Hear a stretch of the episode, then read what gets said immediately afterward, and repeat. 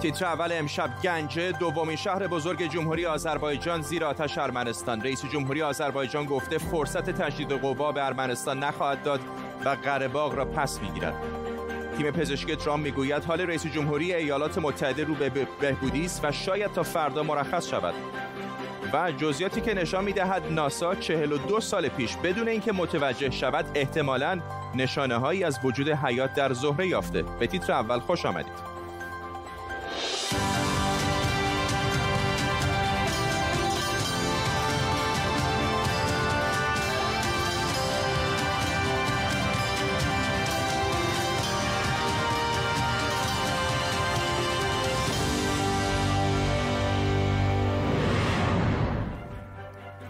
سلام به شما. لحظاتی پیش الهام علیف رئیس جمهوری آذربایجان در سخنرانی که از تلویزیون دولتی این کشور پخش شد گفت قره بخشی از آذربایجان و اون رو پس می‌گیره. امروز گنج دومی شهر بزرگ جمهوری آذربایجان هدف راکت قرار گرفت. درگیری های ارمنستان و آذربایجان حالا به خارج از منطقه قره هم کشیده. ارمنستان نقش داشتن در این حمله رو تکذیب کرده. هرچند رهبر منطقه ناگورنو قره که مورد حمایت ارمنستانه انجام این حمله رو تایید کرده.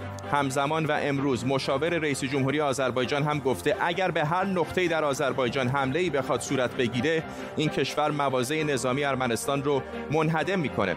در طول نیم ساعت آینده با تیمی از کارشناسان خبرنگاران این خبر و خبرهای دیگر رو بررسی و دنبال می‌کنیم. پیش از همه بریم به استانبول. همکارم لیلی نیکفر سخنرانی رئیس جمهوری آذربایجان رو دنبال کرده. لیلی از تازه ترین ها بگو. فرداد آقای علیف به این اشاره کرد که مسئول این ناآرامی ها سازمان همکاری سازمان امنیت همکاری اروپا و همچنین اتحادیه اروپا است چرا که ما گفته آذربایجان پیشتر بارها درخواست کرده که بر علیه ارمنستان تحریم هایی را اعلام کنند اما این اتفاق نیفتاده. از طرفی گفتش که در واقع اگر ارمنستان بپذیره که قره بخشی از خاک آذربایجانه اون موقع اون صلحی که منتظرش هستند در واقع برقرار میشه. از طرفی گفته شده که نه روستا و شهر جبرائیل رو از کنترل ارمنی ها پس گرفته آذربایجان و الان اون منطقه در کنترل ارتش آذربایجان هست. امروز از جانب سخنگوی وزارت سخنگوی آقای اردوغان در ترکیه هم اظهار نظرهایی شد در این خصوص و اون هم همین موردی رو که آقای علیف بهش اشاره کرد و گفت. گفتش که اگر بیش از سه دهه است که صلح در منطقه ارمنستان بین مرز آذربایجان و ارمنستان برقرار نشده این دلیلش اینه که کشورهای سالسی مسئول این درگیری هستند و منافعی دارند در این درگیری ها و هرچه سریعتر باید از اون منطقه دست بکشند و جامعه جهانی مجاب کنه ارمنستان رو که از خاکی که قانونا متعلق به آذربایجان عقب نشینی بکنه. ممنونم از تو لیلی. نیکفر خبرنگار ما در استانبول همطور که لیلی هم به درستی اشاره کرد درگیری ها بین ارمنستان و آذربایجان همچنان ادامه داره. درگیری هایی که اثرش تا خیابون های ایران و دفتر ریاست جمهوری ترکیه هم کشیده شده. اما بذارید یک مقایسه کلی بین توان نظامی و اقتصادی آذربایجان و ارمنستان بذاریم بندازیم و ببینیم زور کدوم یکی بیشتره؟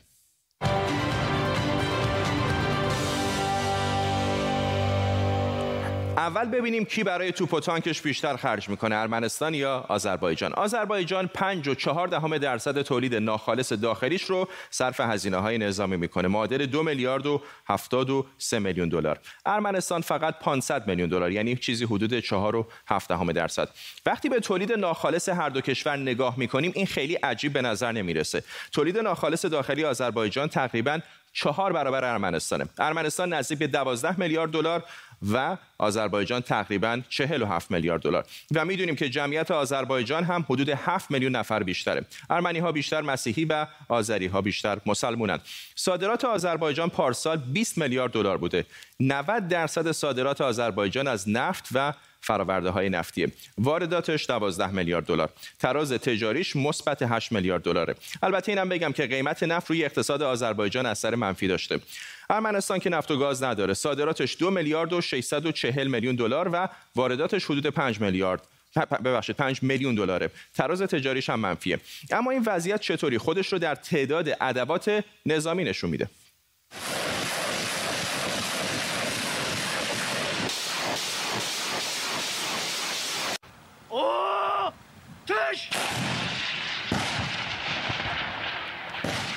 جمهوری آذربایجان 665 تا تانک داره و ارمنستان 529 تا. آذربایجان تعداد خودروهای زرهیش هم از ارمنستان بیشتره. این هم مقایسه توپخانه های دو کشور. تا اینجا دست کم روی زمین زور آذربایجان میچربه.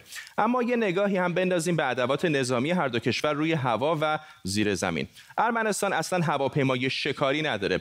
اما با 13 تا هواپیمای جنگنده دو تا هواپیمای جنگنده از آذربایجان بیشتر داره. اگر می‌پرسید فرق این دوتا چیه بعد بگم که هواپیماهای شکاری مثل میگ 21 برای جنگ هوایی طراحی شدن و معمولا سرعت مانور بیشتری دارند و هواپیماهای جنگنده معمولا برای حمایت نیروهای زمینی استفاده میشن.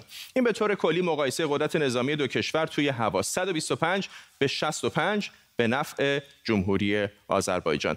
البته پهپادها هم هستن مثل پهپادهای انتحاری ساخت اسرائیل که آذربایجان ازشون استفاده می‌کنه.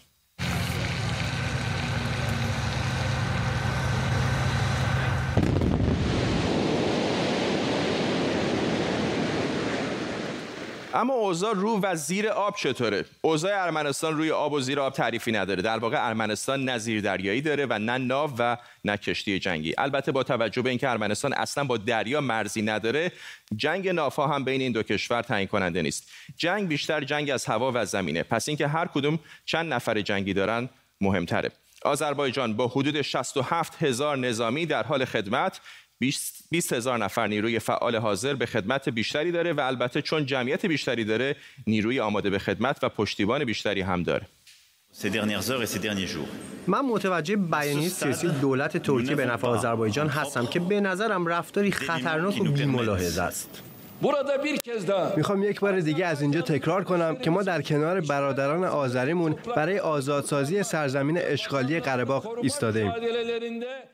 با مقایسه مساحت، جمعیت و توان اقتصادی و نظامی دو کشور اینطوری به نظر میاد که در حال حاضر زور آذربایجان روی زمین و هوا بیشتره.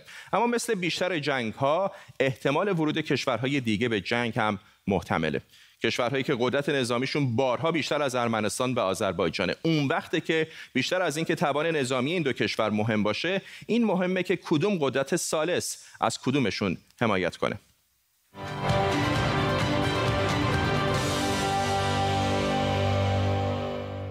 حسین آقایی پژوهشگر امور بین الملل از ازمیر ترکیه با ماست. آقای آقایی الان سخنرانی رئیس جمهوری آذربایجان رو هم کمی پیشتر شنیدیم. به نظر نمیاد که هیچ کدام از دو طرف هیچ تمایلی دارن نشون میدن که به سمت آتش بس برن. همینطور هستش. ما و اتفاقا به نظر می‌رسه که ما شاهد شدیدترین نوع درگیری بین ارمنستان و آذربایجان از سال 1994 هستیم. یعنی سالی که یک توافق آتشبسی بین طرفین امضا شده بود. همیشه یک سری درگیری های وجود داشت ولی این درگیری ها به صورت فروزن کانفلیکت یا انجماد شده بود. شما به درستی و خیلی دقیق توضیح دادید این در بالانس نظامی که وجود داره در معادلات. ولی این رو فراموش نکنیم که هیچ یک از طرفین یعنی نه آذربایجان که الان پشتش به ترکیه گرم هست و نه ارمنستان که پشتش به روسیه تا حد زیادی گرم هست اینها بدون چراغ سبز روسیه نمی‌تونن از موشک های بالستیک و یا اینکه در واقع جنگنده خودشون استفاده بکنن. اینجا چراغ سبز روسیه مهم هست. چرا من دارم اینو اشاره می‌کنم؟ اون به خاطر تحولی است که امروز تحول بسیار مهمی که امروز رخ داده. یعنی مشخصا حمله راکتی که به منطقه گنجه شده که خارج از منطقه قره هست. یعنی می‌خوام این رو بگم که این اقدام ارمنستان می‌تونه وضعیت رو به شدت خطرناک بکنه. یعنی به سمتی ببره که من فکر می‌کنم ارمنستان می‌خواد تحریک بکنه روسیه رو که بیاد وارد معرکه بشه و وقتی که روسیه وارد معرکه شد ترکیه یا عقب بکشه و اینکه ترکیه مجبور به مذاکره بشه. و وقتی که مجبور مذاکره شدن در واقع اون مناطقی که مورد مناقشه هست و تحت اشغال ارمنستان هست طبق چهار قطعنامه شورای امنیت اینها رو در واقع نیروهای روسیه بیان اون اونجا و به عنوان نیروی حافظ صلح باشن. این یکی از سناریوهایی است که من فکر کنم ارمنستان در نظر داره. ولی در تحلیل نهایی اگر این وضعیت در هفته های آینده بخواد اینجوری ادامه پیدا بکنه و ما شاید یک جنگ کلاسیک باشیم و در واقع قدرت های بزرگ مشخصا روسیه بخواد وارد بشه در این منطقه که در واقع حوزه نفوذش هست و در واقع منطقه دور نزدیک خودش هست وضعیت به شدت خطرناک خواهد شد و من فکر می‌کنم که ما داریم تقریبا به اون سمت داریم سوق پیدا می‌کنیم. ممنونم از شما حسین آقایی از ازمیر ترکیه با ما.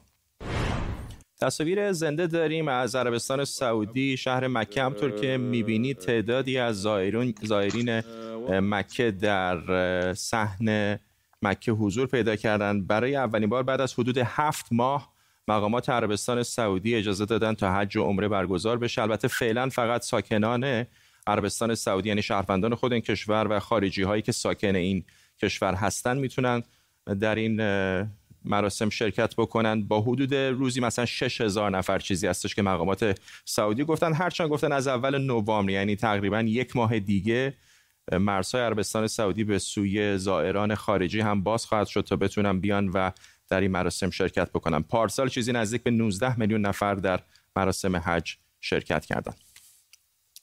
چند روز بعد از انتشار سخنان امام جمعه های اصفهان و بجنور درباره اونچه که اونا ناامن کردن زندگی برای کسانی که بد هجاب می‌دونن اعلام شد. حالا امام جمعه بجنورد ابوالقاسم یعقوبی میگه به شدت این سخنران رو تکذیب می‌کنه و نباید با بدهجابان برخورد فیزیکی کرد و باید اونا رو به قول خودش ارشاد کرد. امام جمعه اصفهان هم لحظاتی قبل گفته منظورش برخورد فیزیکی نبوده و تکذیب کرده. ناهید حسینی مدیر هماهنگی شبکه زنان ایران برای برابری پایدار از لندن با ماست. خانم حسینی به نظر میاد که هزینه این چنین حرفایی داره برای مقامات جمهوری اسلامی زیاد میشه. یک زمانی بود که خیلی راحت وای میستادن و می‌گفتن نه باید با بدهجابی مبارزه کرد. ولی الان وقتی سخنان این چنینی میگن بازخوردهایی که داره به نظر میاد که در مواردی باعث میشه که عقب نشینی کنن. البته اینو بگم که عقب نشینی اونا به این شکل بوده که همون منظور به نحو دیگه بیان کردن. مثلا همین آیت الله یعقوبی گفته که من گفتم برخورد فیزیکی نشه ولی از زنان محجبه دعوت کرده وارد میدون بشن با زنانی که به قول خودشون کم حجاب هستن. یعنی یه درگیری بین زنها اختلاف بین زنها می‌خوان وجود بیارن. امام جمعه اصفهان هم هممون می‌شناسیم. ایشون در سال 93 اومد در مقابل نیروهای انتظامی گفتش که باید الان با قوه قهری با زنها برخورد کرد برای مبارزه با علیه بعد هجابی به قول اونها و از کلمه چوب تر استفاده کرد. ما شاهد بودیم که بعد از اون حدود 15 تا 17 نفر از زنان اصفهان به یک شکل مورد حمله اسید پاشان قرار گرفتن. از اون موقع تا به حال هیچ گونه اقدامی برای دستگیری اسید پاشا نکردن. الانم ایشون گفته که باید فضا رو براشون ناامن کرد. کجای اینو می‌خواد تکذیب بکنه؟ به قول شما اگر هم تازه عقب نشینی کرده باشه اصل مسئله رو که نمیشه پاک کرد. به نظر من در شرایط حاضر زنان نیروهای اصلی تغییر در جامعه ما هستند و حاکمان این رو به خوبی می‌دونن. زنان این بار به هیچ عنوان عقب نشینی نخواهند کرد و همین مسئله باعث شده که بیشتر بترسن و دست به تهدیدهای بیشتری بزنن. البته باز یادمون نره که هر موقع دچار مشکل میشن همین مسئله بدهجابی زنان رو علم می‌کنن. تکست میفرستن مردم رو تحت فشار قرار میدن و به ناحق به اونا گفته میشه که هجاب نداشتن. بله. تازه ما فرض بکنیم که کم هجاب بودن. ولی چرا اینا این کار رو می‌کنن؟ برای اینکه مردم رو نسبت به اون مبارزاتی که در حال حاضر در ایران وجود داره تظاهراتی که در جاهای مختلف به شکل کم و بیش وجود داره اینها رو از مسئله اصلی و راه اصلی خودشون خارج بکنن. فقط حرف آخرم رو اینطوری توان بکنم که هر چقدر جمهوری اسلامی فشار بیاره شکاف بین حکومت و مردم بیشتر خواهد شد. ممنونم از شما. نهایت حسینی از لندن با ما.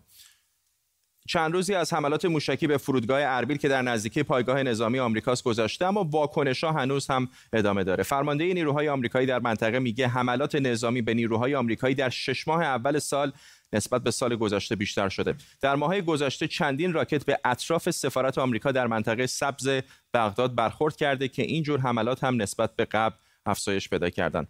آمریکا تهدید کرده که اگه این حملات ادامه پیدا کنه دیپلمات‌هاش رو از بغداد خارج می‌کنه و حتی ممکنه که سفارتش رو ببنده.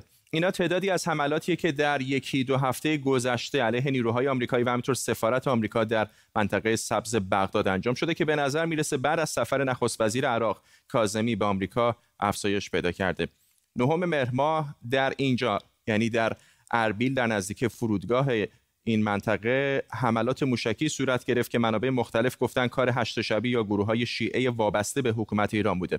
حالا هم آمریکا هم مقامات اقلیم کردستان و هم دولت عراق نگرانن که افزایش حملات علیه آمریکایی ها در عراق باعث بشه که تنش و درگیری در این کشور افزایش پیدا کنه. اونم در حالی که آمریکا تعداد نیروهاش رو در این کشور کاهش داده.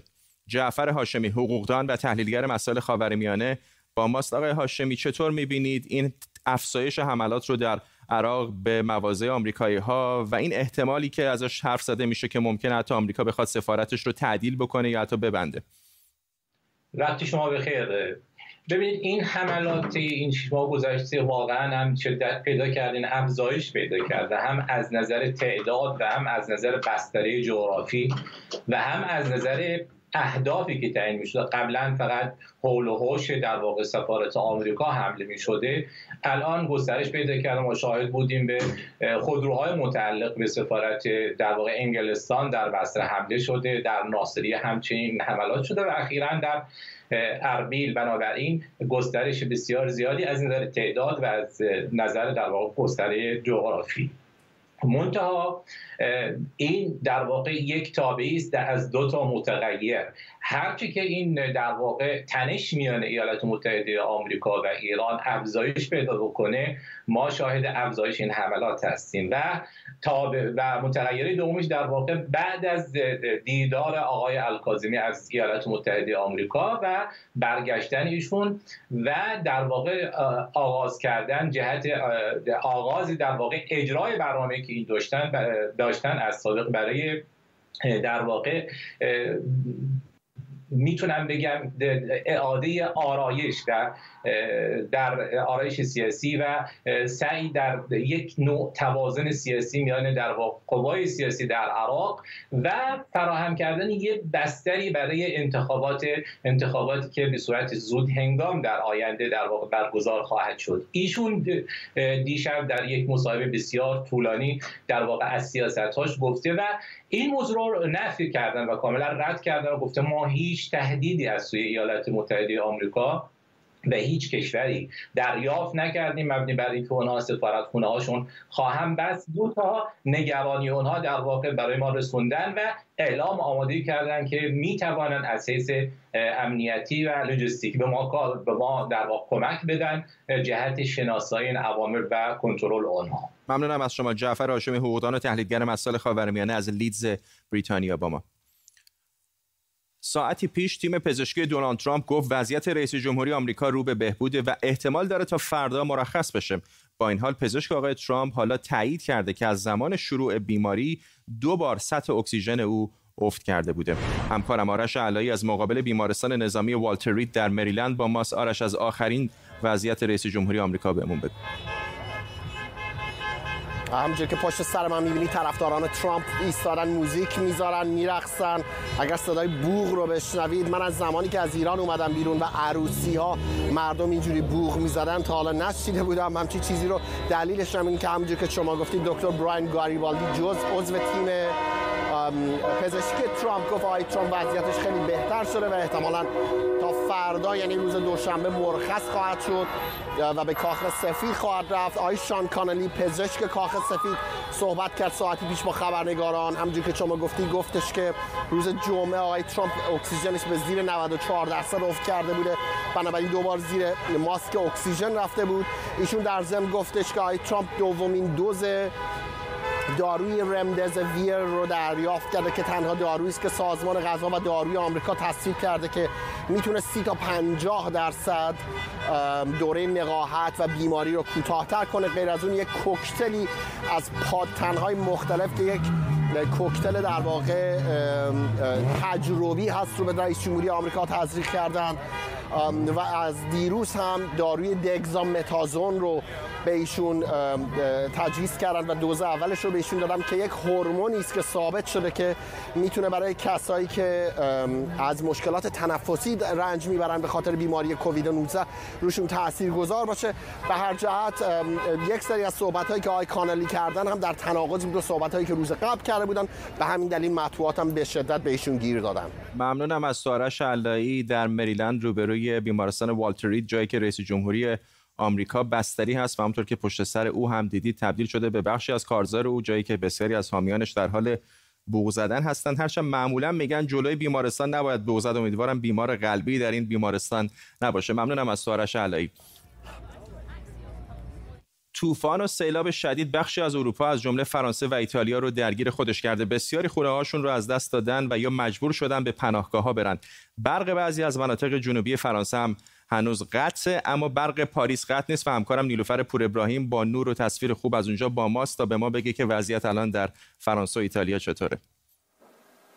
بله در جنوب شرقی فرانسه و شمال غربی ایتالیا از دو شب پیش این سیل در جریان خانه های بسیاری رو ویران کرده. پل ها و جاده ها رو در مسیر خودش از بین برده و باعث شده ارتباط برخی دهکده ها به طور کامل با بیرون قطع بشه. برخی از اونها هنوز برق و تلفن ندارن به دلیل اینکه خطوط تلفن و برق بر اثر سیلاب از بین رفته. ارتش فرانسه هلیکوپتر و هواپیما هواپیماهایی رو برای بیرون آوردن حدود 270 نفری که حالا در واقع تو این مناطق گیر افتادن داره به کار می‌بره. ولی وضعیت بد آب و هوا باران و ابر و همینطور سیلاب کار امداد رسانی رو سخت کرده و کار اونها رو پیچیده تر کرده. از طرف دیگه هنوز جستجو برای پیدا کردن برخی از مفقودین ادامه, داره. تا اینجا گفته میشه که دو نفر در فرانسه جانشون رو از دست دادن و اونطور که همین دقایقی پیش اعلام شد در ایتالیا آمار کشته شدگان به چهار نفر رسیده و ایتالیا گفته که در این منطقه وضعیت اضطراری به همین دلیل اعلام می‌کنه. شهردار نیس منطقه‌ای که بیشترین درگیری رو به حومه اون و اطرافش داشتن گفته این یکی از بدترین سیلاب ها در یک قرن گذشته است و گفته که دارن تلاش می‌کنن برای اینکه تا روزهای آینده حداقل ارتباط جاده ها رو با این مناطق حذف بکنن. ولی برای خیلی ها این دو شب گذشته زمان خیلی بدی بوده مثل یک کابوس بوده. در عرض چند ساعت به اندازه سه ماه در این منطقه بارون باریده و حالا وضعیتی رو ایجاد کرده که خیلی ها تصورش رو هم نداشتن. خیلی ها به نیست برای کار می‌رفتن مجبور شدن همونجا بمونن و دو روز نتونستن به خانه های خودشون که در اطراف این منطقه بوده برن و بنابراین اونها هم وضعیت مناسبی ندارن. ممنونم از تو. نیلوفر پور ابراهیم در پاریس.